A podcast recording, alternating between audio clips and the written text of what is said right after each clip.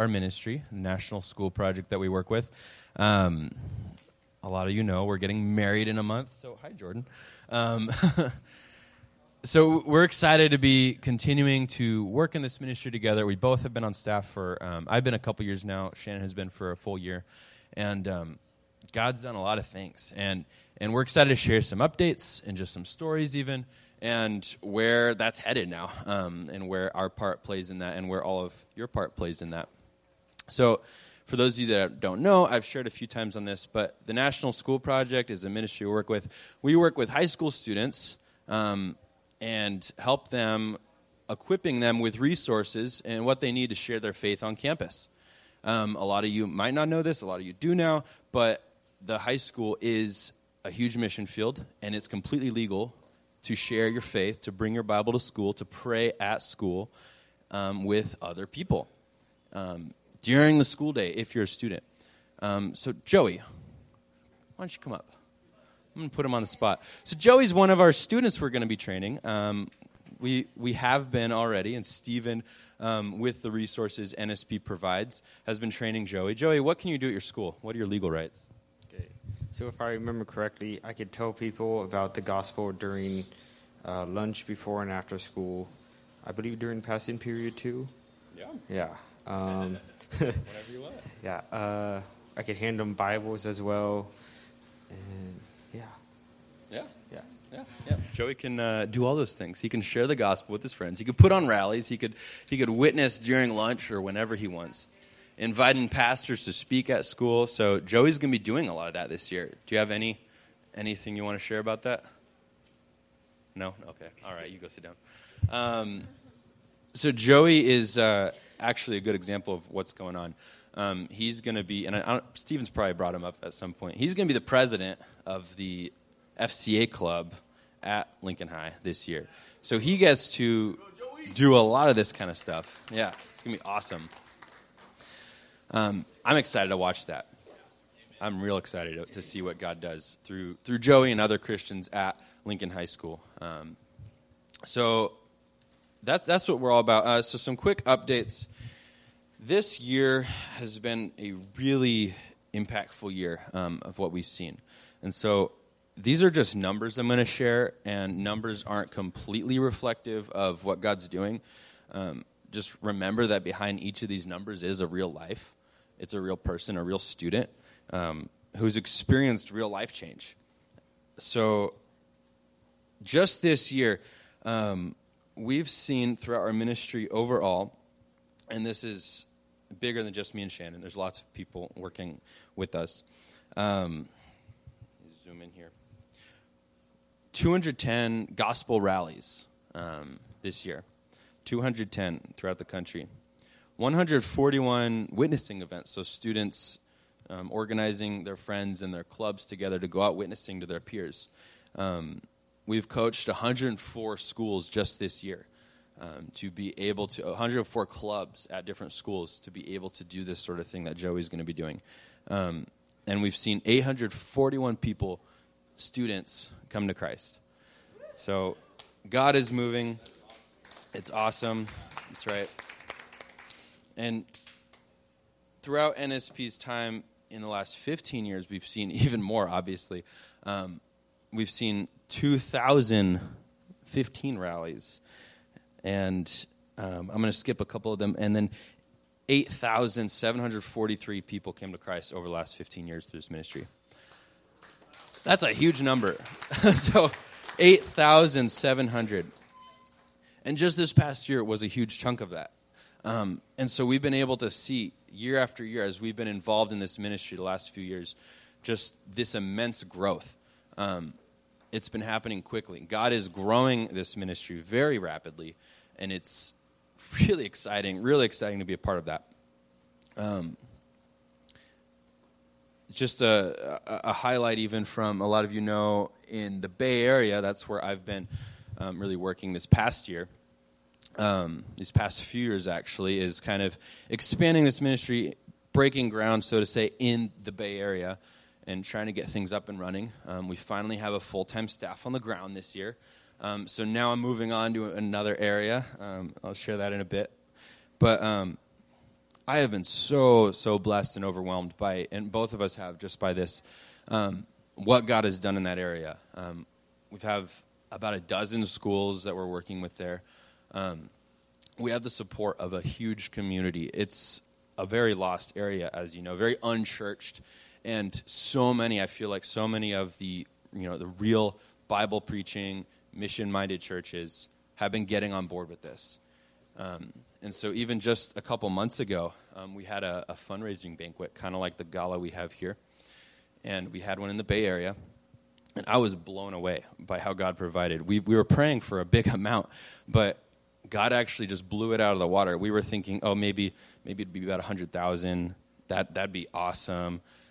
God provided through the support of over 200 community members coming to this banquet, churches, different people, different big donors, $485,000.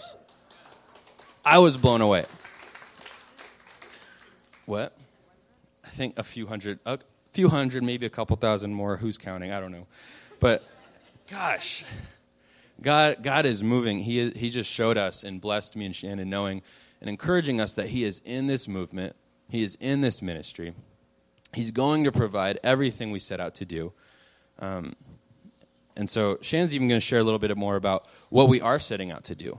Um, we're going to be setting out right now to do a new um, campaign, I guess you could say, a new movement we're praying for. Um, so you want to share? Yeah.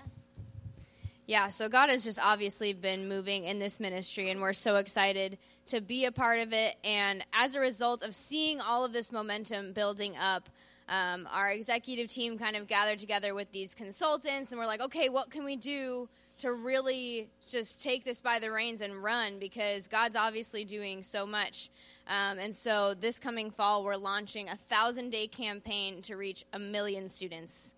So 1,000 days give 1 million students the opportunity to hear the gospel, and I totally think that God is in that. I mean, just seeing the the return on the San Jose fundraising banquet and the other banquets combined, I mean, we've seen over a million dollars come in as a result of these fundraiser banquets, and I just think it's such a confirmation of um, of the direction we're going as a ministry, and even seeing just the amount of people who have indicated decisions to know the Lord over the past, you know, 10, 15 years is just incredible, and that number is just going up and up and up. And so we're really excited to see that happen. Um, part of that campaign is something called the Meant for More movement. And now Devin already kind of shared how we help students put on these week long outreach um, events at their school. And the idea of the Meant for More movement is that we can kind of give students an outreach week in a box, almost. Like we give them their theme already, we give them materials, we can hook them up with t shirts. And the idea is that in March 2020, all of these schools that we work with across the nation will be putting on a Meant for More week at their school. So just picture that. I mean, we were talking about how last year we worked with over 100 schools. We're hoping that number goes way above that this year. But that many schools across the nation doing the same thing of putting on outreach to let their peers know that they are meant for more than the things of this world. I think that's just so incredible. We're really excited to see that come to fruition, and I think it's just going to be amazing. I know I've shared before, but I was actually a Christian club leader when I was in high school, and I was just so under challenged and had no idea. I, I, knew that I needed to be a light on my campus, and I didn't know what that would actually look like practically. And so it's so cool for me to see students like Joey and students like the students that I'm mentoring at La Habra High School in Southern California. I, it's so exciting to me to see them see all the things that they can actually do on their campus. It's amazing. Um, and so part of this this movement is we want to see new areas open up across the nation.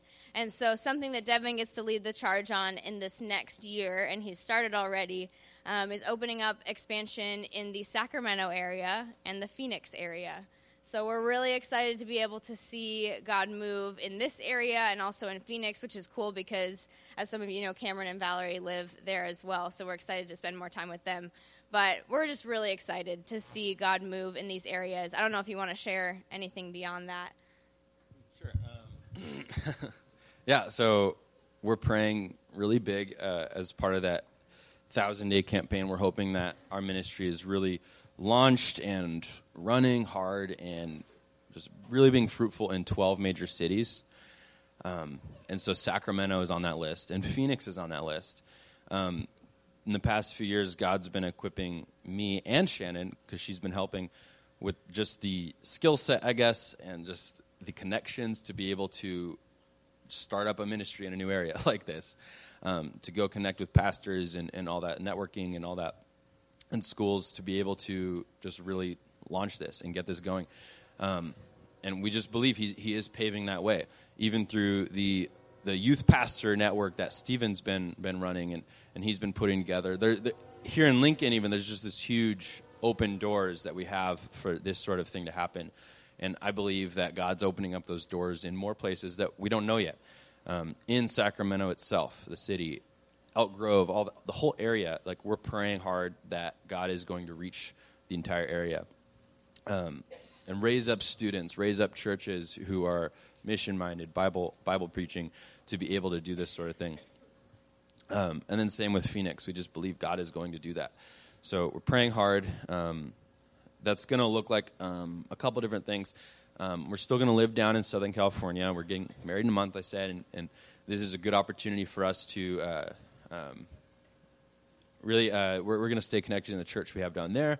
Um, but we're going to be still coming up here into Phoenix um, every month or so. I don't know the exact plans so far. Still working out, out what that will look like. But hopefully, we'll be here a little more often. Hopefully, we can. Uh, um, be involved with the schools here and in different um, um, churches and whatever's going on with what God's doing. Um, yeah, that's that, those are updates. That's that's what we're going through right now. That's what the ministry is looking like. That's what we get to do, and uh, I'd love for everyone here to be joining in prayer um, for this this movement we're praying for. We're really really praying for an awakening. Um, like that could happen, and we don't know how long um, you know, I was just thinking this as we were um, uh, the Star Spangled Banner and, and thinking about our rights, and that's why I had Joey come up and share his rights as a student. We don't know how long those will exist. We just don't. Um, and so we want to do something um, praying for this movement, praying for this awakening to happen now. Um, we can't wait another 10 years to, to, to start getting in all the different states and cities we need to start doing that now. So we're praying and we're, we're ready to go. Um, and we believe God's going to move. Yeah. Yes. There's something that happened last evening, and, and mom was there, and it was I went out to see Glenn for a little while, and we were chatting, and then we started praying, and, and we, as we were praying, Glenn said something and then I said something in regards, and then we both said something that was, I felt like it was prophetic for a moment.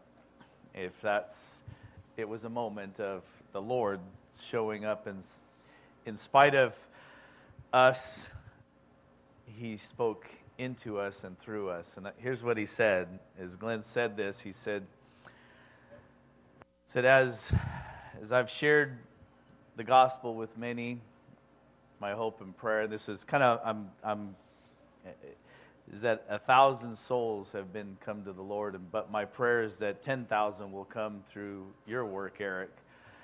And then we both said a million through Devin. And it was like, wow, okay, the Lord. And that was like, this is what the Lord's doing. So, Father God, in the name of Jesus, by the mighty power of your Holy Spirit, we claim a million souls for the kingdom in Jesus' name.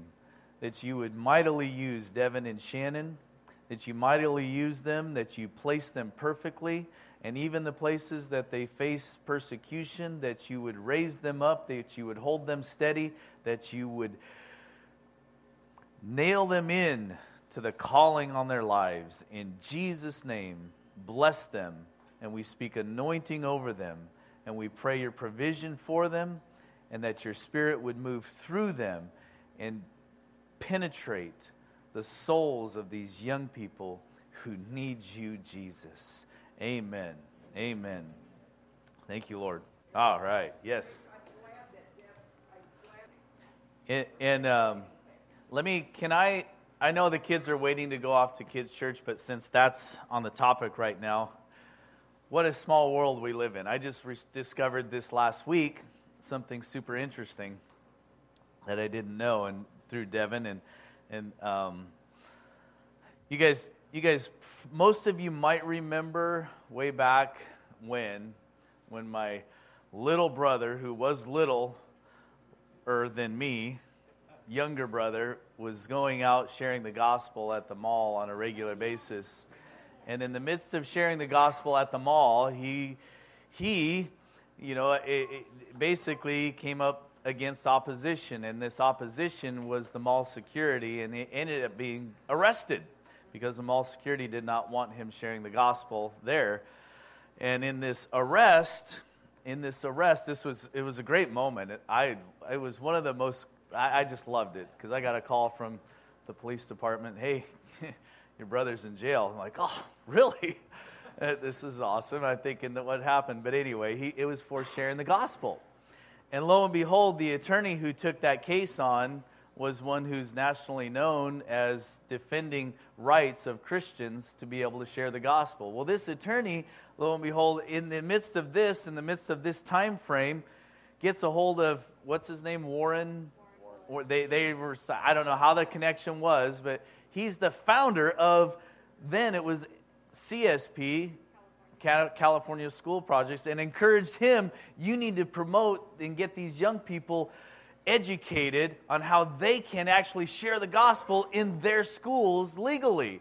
And that started what is now what they do. So it's, it's such a, like, are you kidding me? What a small world. It's like, wow, what a cool thing. Anyway, so Warren started, and now Devin, they do it, and it's like, it really is a real thing. It's really real. I, so I, I Thank you guys for answering the call. Kids, you ready for kids' church? They're probably already back there, huh? Kids, you ready for kids' church?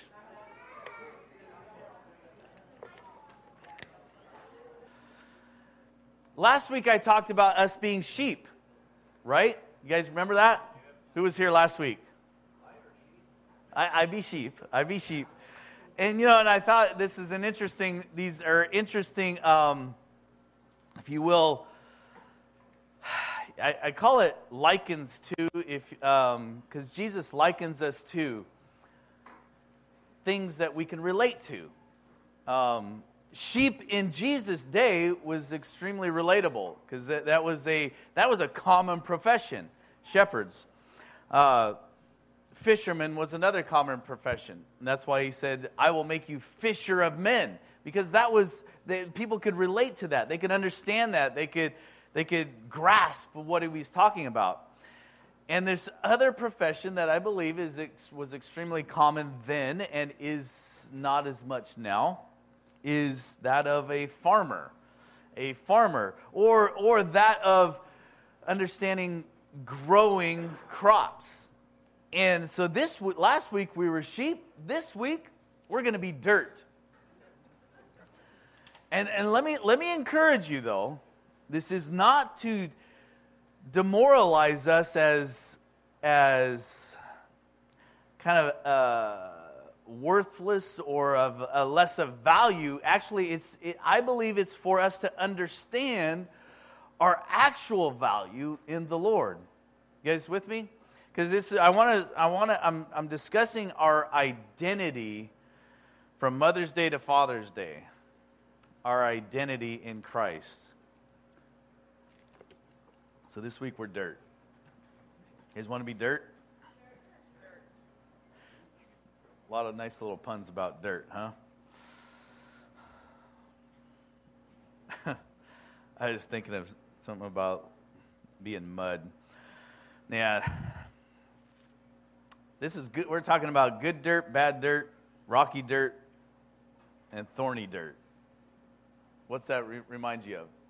A parable, right? a parable that Jesus told. I'm going to read the parable from actually out of Luke chapter 8. And in Luke chapter 8, uh, Luke gives us the rendition of the parable, but also it's also in Mark chapter 4 and also in Matthew 13. I'm going to start in verse 4. So I'm going to read the whole parable out. and we're going to talk about it. Actually, I'll, I'll stop here and there. You guys know me. It says, And when a great multitude had gathered, and they had come to him, this is Jesus, from every city, he spoke by a parable, saying, A sower went out to sow his seed. And as his seed, and as he sowed, some fell by the wayside, and it was trampled down, and the birds of the air devoured it. Some fell on the rock, and as soon as it sprang up, it withered away because it lacked moisture. And some fell among thorns, and the thorns sprang up with it and choked it. Hmm. But others fell on good ground, sprang up, and yielded a crop a hundredfold. And when he had said these things, he cried, when he had said these things, he cried, He who has ears, let him hear. And I like how that this translation of words is that he loudly spoke it out. He cried it out. He who has ears, let him hear. Open up your ears and listen to what I'm saying. That was not too many places is there an emphasis on the emphasis. In other words, he doesn't there's not a description of how he presented the words that he spoke, right? So many times we have this idea that Jesus walked around speaking in this low and humble tone. And, oh, if you just come and follow me, and I'll make you a fisher of men. Come, come the lowly hearted, and I'll, I'll raise you up. And just this timid. It's like no, he was he was loud, offensive, obnoxious. He got people's attention. Um, and yes, at times he was very quiet, very subtle. He spoke as the Lord, as the Father directed him to speak. He who has ears, let him hear. He cried out. And then his disciples asked him, saying, What does this parable mean? And he said, To you it has been given to know the mysteries of the kingdom of God, but to the rest it is given in parables that seeing they may not see and hearing they may not understand. Now, when you read that out of Luke, you're thinking, oh my gosh, really? Jesus is teaching, and, and it's almost like he wants to make it mysteriously difficult for those to understand and see and hear. That's what it seems like it's saying, doesn't it? It kind of seems like that's what he's saying there. But when you read the other others' account of it in Mark chapter 4 and in Matthew chapter 13, you're going to find that it's a little bit differently spoken. In Matthew 13, he goes into this great length and detail of, of what he's referring to, quoting Isaiah about how they, they're people who are hard of heart, dull in spirit. They have closed their ears like this. That's weird when you do that, huh? You try to talk with your ears, your fingers in your ears it makes you hear differently. They have closed their ears and they, they have shut their eyes so that they cannot see what God is doing. And so here's what Jesus, we got to really understand what Jesus is saying here. He's not intentionally making it difficult for those to understand, but he's saying what, what, what people have chosen to refuse and reject what, what the seeds that are planted in their lives and the grace and the mercy and the goodness that God is pouring out constantly, and they choose to reject. Saying that's what I'm referring to. Those who have chosen over and over again to push away God's goodness and kindness and mercy and grace. Because you notice in the parable, he's talking about the sower sowing seed, scattering seed to all, scattering his seed to all. And that's, that's what he's about. God is, God is intentionally, lovingly reaching into every single life. That's why I love the work that, like, the, the, this national ministry that, that Devin and Shannon are a part of because they, they're strategically planning on how to penetrate and sow seed into every young person's soul. That's important. That's the gospel. That's ministry. That's the light and the salt of the earth that Jesus says that we are. He didn't say you, you should be, or you could be, or maybe you ought to be. He says you are the salt of the earth. You are the light of the world. So go and be and do what you are supposed to go and be and do. I say that all the time because I, it seems like that's so true. Let me move on. Where did I leave off? That would help, huh? What does this parable mean? So he said, so basically, and, and, and I'm going to encourage you, if you'd like to, you could go and read um, uh, the account in Matthew, because it's, like I said, it's very lengthy. It goes into greater detail in Matthew uh, chapter 13, verses 10 through 17, in, the, in regards to the in between the parable. Do you guys ever notice that when he, you know, he tells the parable of the sower, and then there's this in between, and then he says, and here's the definition of the sower. That in between isn't accidental. It's not like, oh, well, let's just insert this. There's an in between for a reason. In between the parable and the meaning of the parable. So read it. Matthew chapter 13, verses 10 through 17. You guys, uh, can, I, can I encourage you to do something? This has nothing to do with my notes and, and it has everything to do with life and with who you are and, and the message. My, my goal and my intention isn't to just feed you all that you need for your Christian soul today. You know that? Hello? My, my, my goal isn't that you get enough for the week. That's kind of silly, isn't it? Do you go to a restaurant and and you know Sunday after church or whenever, maybe Friday evening, and do you get enough food for the entire week on one sitting? You only eat on Sundays? That would make you kind of malnourished, wouldn't it? Hello? So here's what my goal and my intent as a pastor is to do is to get you give you a taste of something so delicious and so alluring and so delightful that I want to go and eat some more. Hello? Hello? I, yeah, I, I, I, I hope that that happens. Is that you like, wow, I, I, I like that. I want to get some more of that. I pray that that happens because you're not going to get enough just sitting here on a Sunday morning. Not that Sunday morning isn't important. There's anyway, we're working on that too. So now, a couple of things uh, that Mark says when they ask this. What does this mean? Mark actually says something uh, uh, that Jesus says to his disciples. He says, If you don't get this parable, how will you understand other parables? So then he explains it. And I'm really glad that Jesus explained it.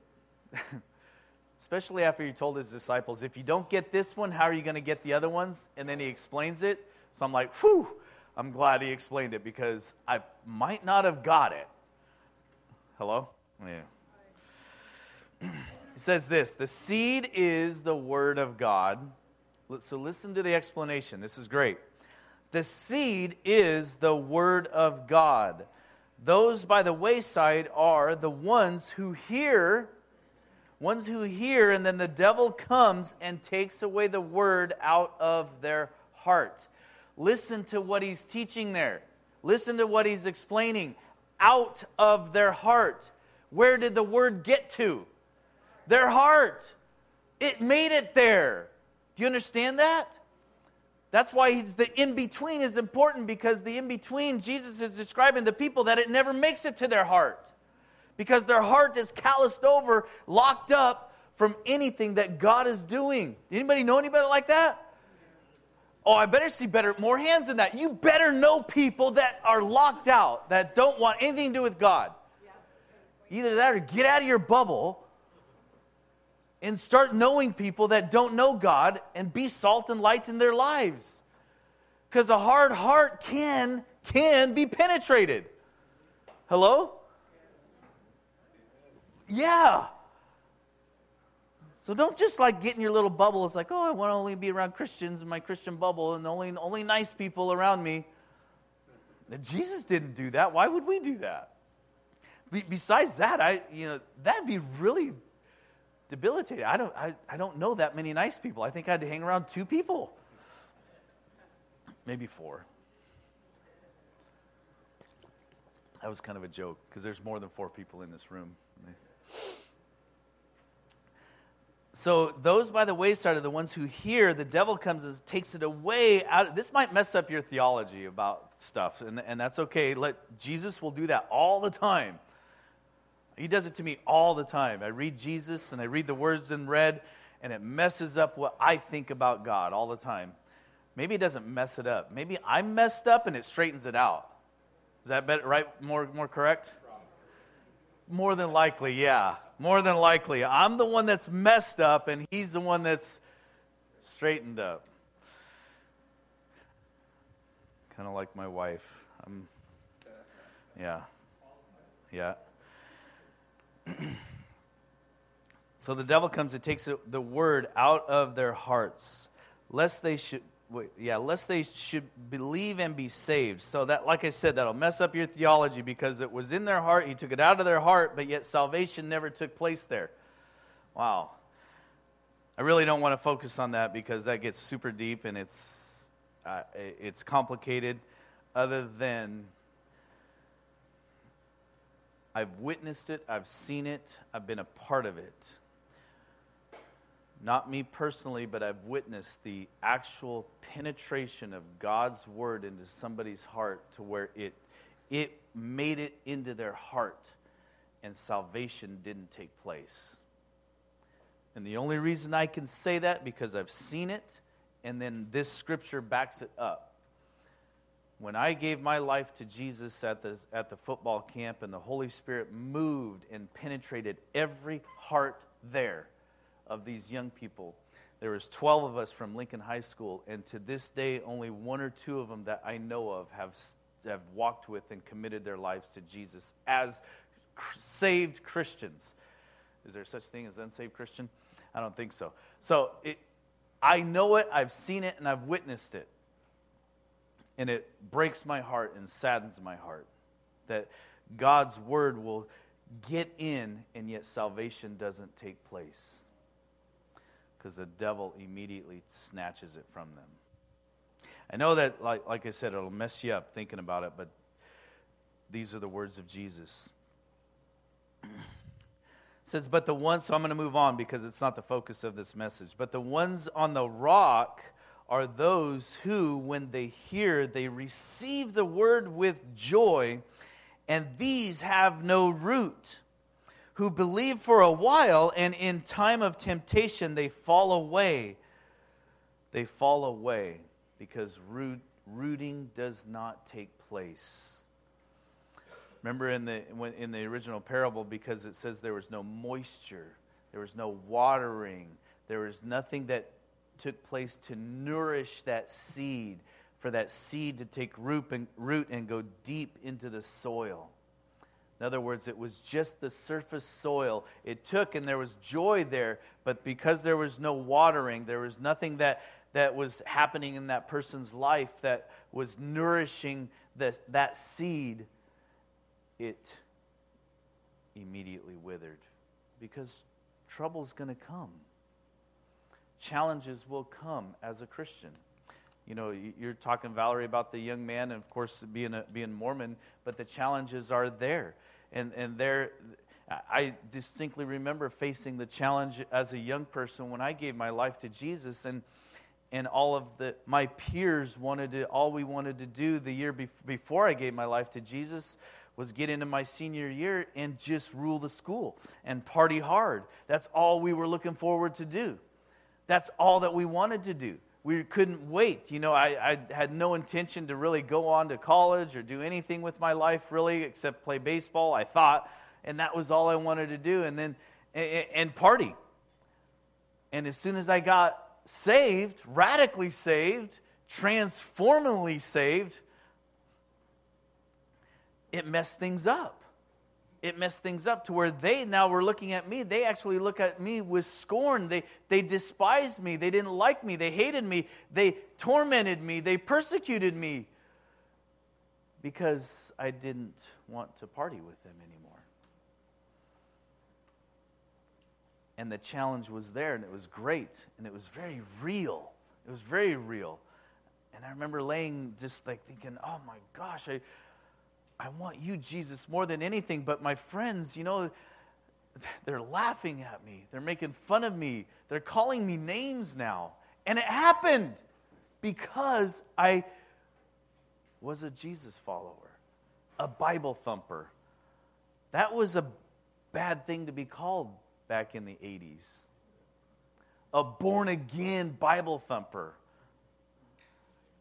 A, a holy roller. Oh, and then and then to, you know, and then they wouldn't just stop there. Then they would call you, you know, a cult leader, and, and all the things that were bad that they just try to throw anything at you to just try to knock you off your walk. That's going to happen.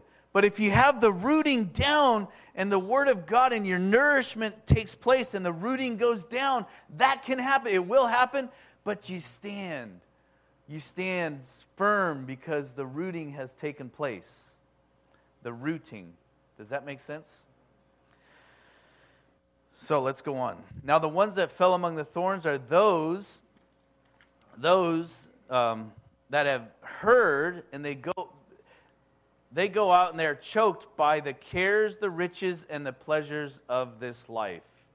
And then they bring their and bring no fruit to maturity. You guys, uh, you guys know I've, I've, I've discussed a few times about how I really have loved taking on, not taking on, I just found a passion to, to grow plants and things and vegetables and trees and flowers, uh, all of the above.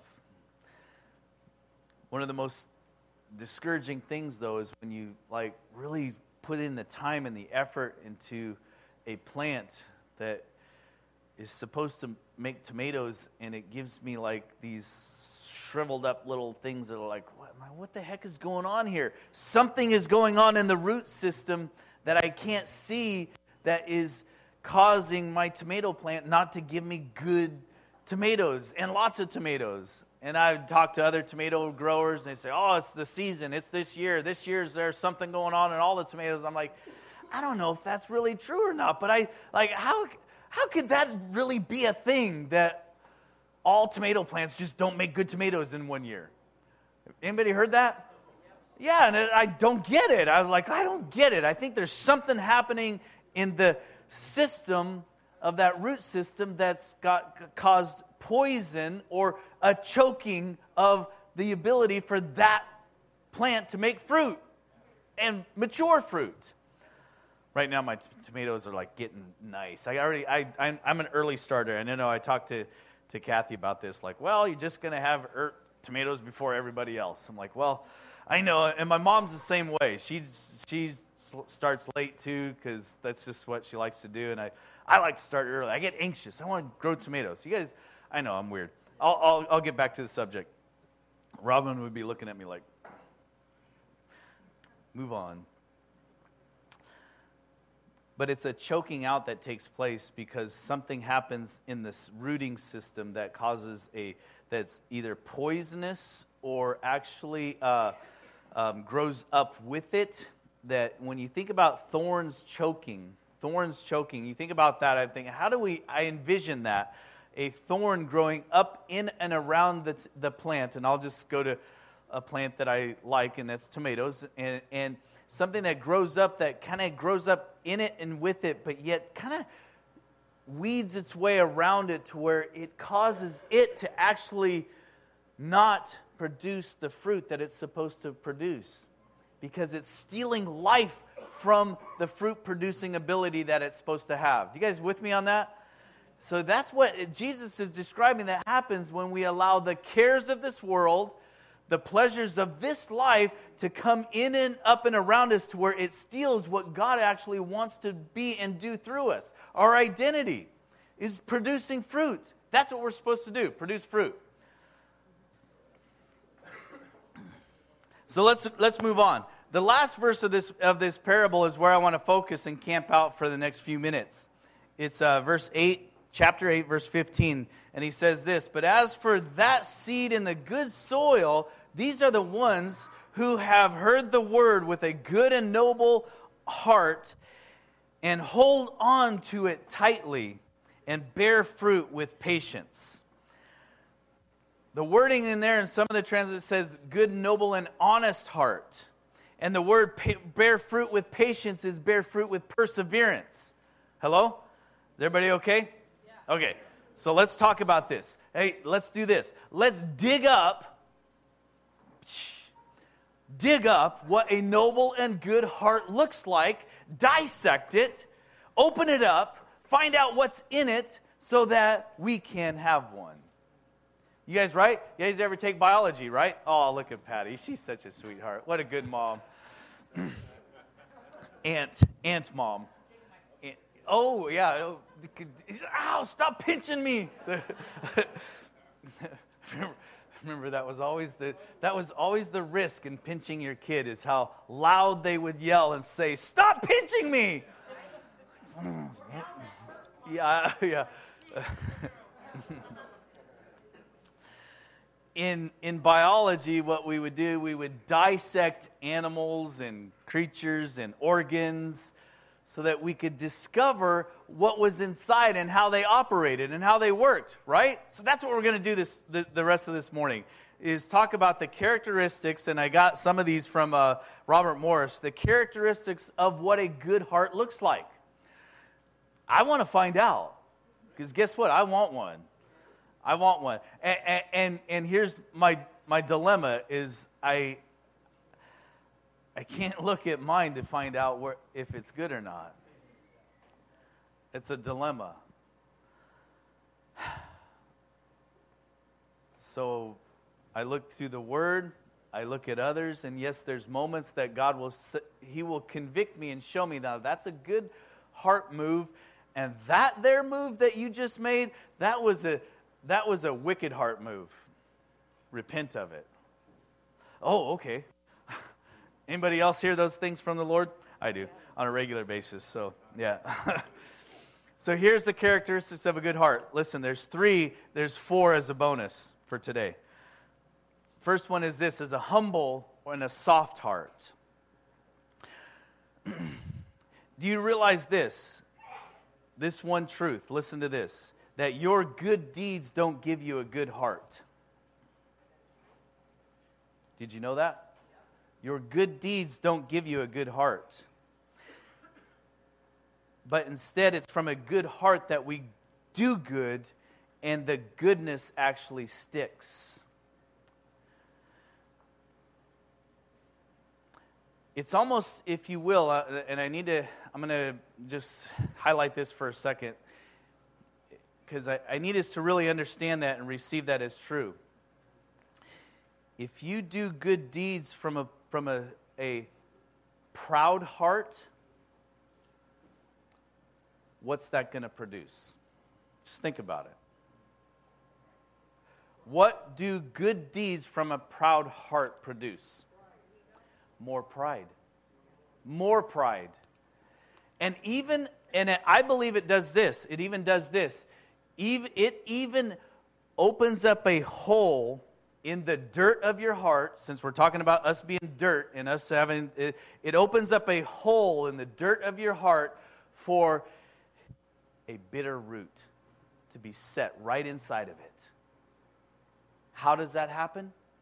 Because you'll do a good deed from a proud heart and need to be noticed and recognized, and you will never be noticed and recognized how you think you should be noticed and recognized.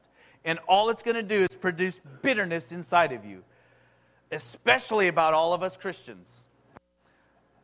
Especially. I don't know how many people are not here today for doing a good deed from a proud heart, and I shamefully did not recognize that good deed enough. And they're gone. Wow that just got kind of gritty for a minute. I, it's happened. And, and, I don't know how many people, and I could share this in a, in a, I think, just a very transparent way,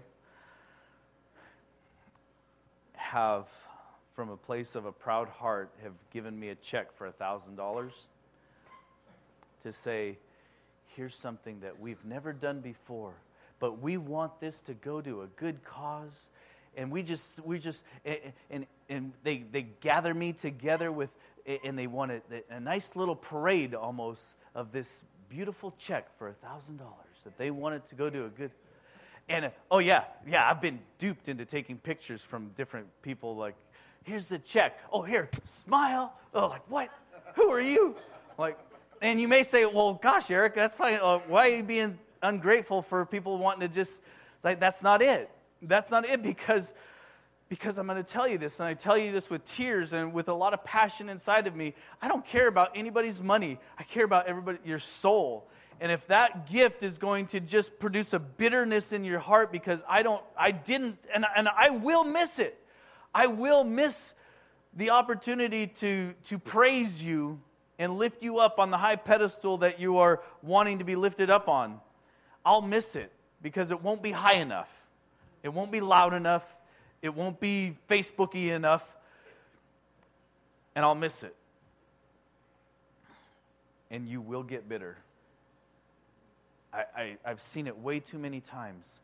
So the good deed does not give you a good heart. It's the good heart, the humble, soft heart that produces the good deed that actually causes the soil of your heart to be softer and for the root of the seed of God's word to go deeper and penetrate and grow up and produce fruit, as opposed to a bitter root that goes down and causes you to find, a, find fault in me and all Christians alike. Hello? Maybe some of you know some. I hope none of you are any at, at this point, probably in the game, you've been offended enough to leave already, so that's okay too. There are scriptures to back this up. Where did I leave off? Oh, yeah. Uh, there's, a, there's a verse, and I love this verse. Psalm 10, verse 17 says, Lord, you have heard the desire of the humble, and you will prepare their hearts, and you will cause your ear to hear. Isn't that amazing? You will incline your ear to hear. God's basically describing what happens to a, a, humble and soft heart. says that not only will that humble and soft heart be pliable for you to make as you want it to make, but you will also, it says, God will actually incline your ear to hear the cries and the wishes and the desires of the humble and soft heart. That's awesome. It's like you're saying, all you got to do is humble your heart, humble my heart, now God gets on my side and then starts give, giving me the desires of my heart because he's now he's shaping the desires of my heart and in the shaping of the desires of my heart in turn then those desires are being reached up to him and he's saying that's what I wanted to hear. Now let me do it through you. That's an, what an awesome experience. It's like all I got to do is humble my heart and then he does all the rest. Oh, that's what he says. That's all. That's all I got to do.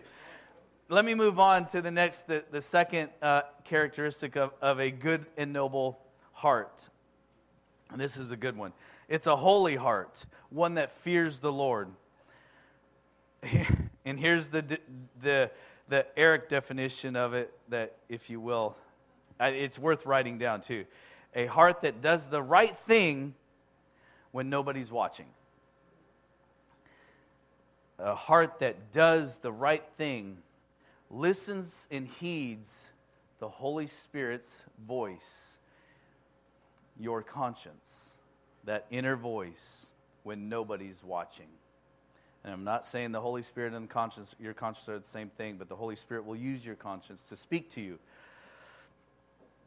A heart that does the right thing when nobody's watching. I truly believe that the Lord allows us to be in situations to test our heart's nobility. It happened to me last night, yesterday. Can I share a transparent moment with you guys? A moment of, of, uh, I almost faltered. But I, so, so track with me for a minute. I ran to, to Lowe's. Um, I was going to say one of these other stores. I, ran to, I, I went into Lowe's because they're having big sale on dirt. Awesome. I know. It's like, it's like yes, whenever it's on sale, dirt and bar, I go to buy it. And I'm like, yeah, this is great. I need some dirt for some of my plants. And so this is like, great. It's uh, Miracle-Gro, Yeah, Miracle-Gro. Stop laughing at me, And, and, and, so I, I, go inside. I needed a couple other things. So I, I say, hey, I need these five bags. It's five bags for 10 bucks. I don't care how, how tiny they are. Five bags for 10 bucks. I'm getting that. That's two bucks a bag. So I'm like, yes. I get my dirt, or actually I go, I pay, and they say, oh, yeah, it's out there uh, in the parking lot. You just got to grab it. I'm like, oh, or there's, some, there's somebody there. I'll help you. I was like, okay, great. So I go out there, and I, there's nobody there. And there's, well, okay, there's signs on the dirt and there's bags of dirt. So I just start grabbing bags of dirt.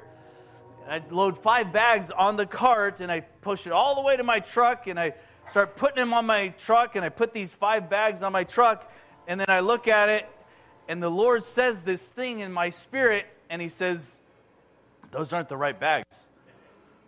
Like, what, what, what do you mean? I like, well, I, I, I had this conversation. Like, well, no, the, the it, it, those were the those were the two bags for ten bucks, and you grabbed the wrong bags, Eric. And, and I and I, I didn't know it, and I'm grabbing. I so I, I already had them on my truck, and I'm like, well, wasn't my fault. I, there was no attendant there. I mean, I, they're already on my truck. He's way over there. And, and he said, How honest is your heart now? But nobody saw. Nobody even noticed. Nobody even asked me anything. I just grabbed, I could have grabbed 10 bags, Lord, so I only took five. I could have I could have even not paid for any of them and grabbed 15. So I'm kind of being sort of honest here by I didn't take a bunch more. how, how honest is your heart now? Yeah, exactly. I mean, come on. And nobody's, I mean, do you see how many pallets they have? What's it going to cost them a couple extra bags. I mean, they had truckloads in the parking lot for this sale, Memorial Day sale. So I loaded them back on the cart. Took them all the way back over there. Got the tiny little five for ten dollar bags.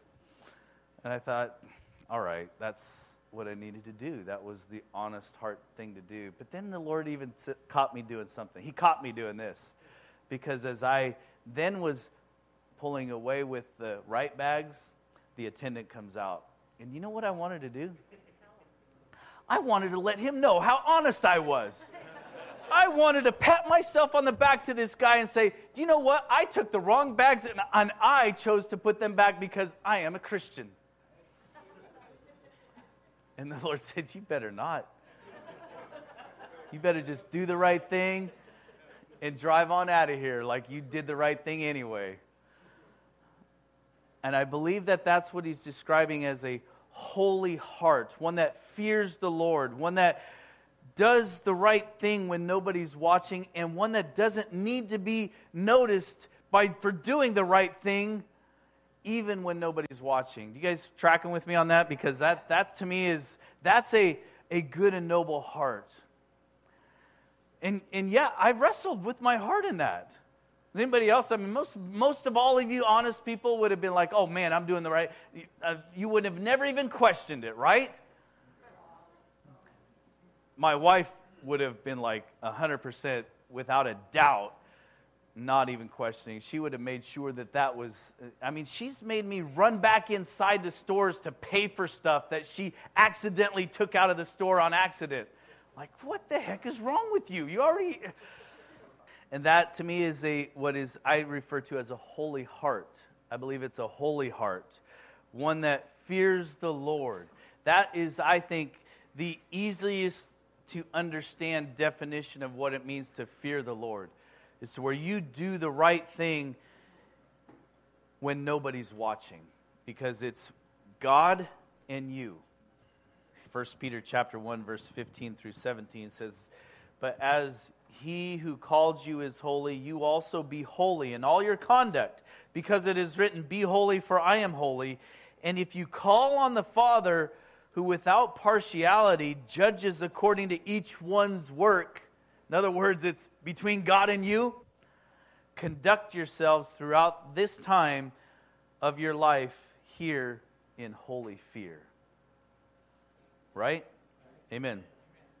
And this, this uh, uh, last one, and there's a bonus one, I got to tell you, it's, it's good, is a heavenly heart. A heart that sees past or through the, these world's temporal existence and puts a higher value on all things and puts it into eternal perspective. Colossians 3 2 says, Set your mind on things above, not on things on the earth. Do you realize that your heart has a mind? Your heart has the ability to speak. He talks about us out of the overflow of our heart, our mouth speaks. So set your mind, the heart of your, your mind heart, on things above, not on things of this earth. The fourth one, and this is a bonus, it's a Memorial Day bonus, I think so, of a good, noble heart. It's a sacrificial heart, one that is willing to lay down its life for others to be free. That's a sacrificial, good, and noble heart. And John 15, 13 says, Greater love has no one than this, than he who lays down his life for his friends.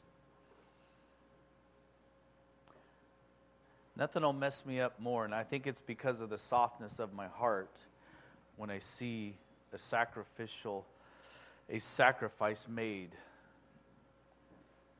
for others, whether they know it or not. But when I see that displayed, whether it's t- on TV or in the movies, I see that as like that that that wrecks me so quickly because I long for that. And, and I, I, I feel like that's like that's what we're called to be and to do as followers of Jesus is to lay down our lives. And that's what a sacrificial life looks like. A good and noble heart is one that lays down its life. I'm going to finish up with, with this with the whole concept of this wrapped up into the purpose. It's the seed of God's word that penetrates, that reaches into our lives, that actually does the work. There's a verse in Isaiah chapter 55, verse 11, that has kind of, it's been one of the, I think, one of the most misconstrued verses of the Bible, misused verses of the Bible. And it says this it says, So shall my word be that goes out from my mouth, that it shall not return to me empty, but it shall accomplish what it, it shall accomplish that which I purpose and shall succeed in the thing for which I sent it. I had a friend who was took that verse took that verse and said, "See, that's what we're called to do is just speak scriptures into people's lives.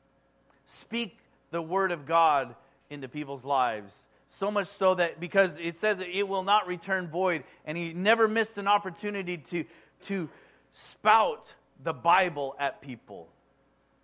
Speak it at people. You guys following with me? And as he spoke it at people, he said, Well, it's because God's word won't return void. And all it did, all it did was offend and aggressively cause people to say, I don't want anything to do with what you're, you're presenting. And they pushed the gospel away. They push those opportunities. And I feel like there are so many missed opportunities of missed hearts to be penetrated with the Word of God because he missed what that is really saying in there. Because when you read the context of what Isaiah 55 is talking about, it's that place, if you don't remember, it's one of my favorite verses of the Bible, or places, passages. Isaiah 55, 8 and 9 says this Just as the heavens are higher than the earth, so are my ways higher than your ways, and my thoughts higher than your thoughts. Therefore, therefore, just as my word rains down, just as the rain comes down, the snow falls down, my word will come down and not return to me empty, but it'll water the earth that it's intended to water. See, his word is intended to, to infiltrate my heart first and do the transforming work in my heart first. And that transforming work is then therefore meant to meant to have an impact on those in my life. Hello? Not for me to use and spout at you, you know, Bible verses. That's not what it's intended to do. You guys with me? Uh, now, now I, I'm all for memorizing the Bible and quoting it where we need to be quoting it with wisdom, with love, with the Holy Spirit's prompting, but not just so I can throw it at people. And the only way that that actually comes to place is when I allow it. I give, I give God the Holy Spirit the permission in my heart, which I think this is, this is part of the humble, holy, humble, holy, and heavenly, and even sacrificial work of the seed of God's word is giving it permission to get a hold of me and do the work in me.